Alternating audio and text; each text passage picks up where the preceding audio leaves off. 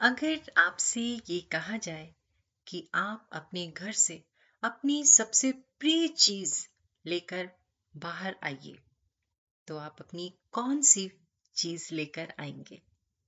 सोचिए। चिंतन कार्यक्रम में आप सबका हार्दिक स्वागत व अभिनंदन। वीसबर्ग जर्मनी का एक शहर है, जहाँ एक किले के ऊपर एक पुरानी मीनार है, जिसका नाम महिलाओं का विश्वास द फेथ ऑफ़ विमेन है। कहा जाता है कि जब सम्राट कोनार्ड द्वितीय ने इस किले को जीत लिया तो किले की सेना ने उनके सामने इस शर्त पर समर्पण किया कि किले में रहने वाली महिलाओं को अपनी सबसे प्रिय चीज़ों को ले जाने की अनुमति होगी। सम्राट को उम्मीद थी कि वो अपने साथ अपने गहने और अन्य ऐसी चीज़ें ले जाएँगी। किंतु उनके आश्चर्य का तब ठिकाना ना रहा, जब उन्होंने किले से उनके निकलने का इंतज़ार करते हुए ये देखा कि उनमें से हर एक के कंधे पर कोई दूसरी ही चीज़ थी।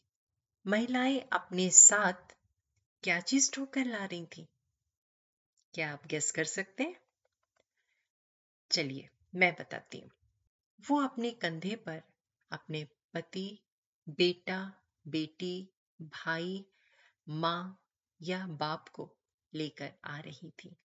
प्राय ये समझा जाता है कि महिलाओं को गहने और अन्य बेशकीमती चीज़ें प्रिय होती हैं, किंतु आपात स्थिति में उनके लिए अपने परिवार से, अपने माता पिता भाई बहन पति और बच्चों से बढ़कर दूसरी कोई चीज़ प्रिय नहीं होती।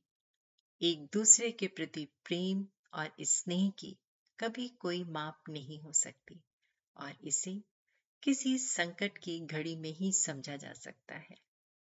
चिंतन ज़रूर करिएगा। आप सबका दिन शुभ व मंगलमय हो। अब अपनी दोस्त रचना मुकेश को इजाज़त दीजिए। नमस्कार।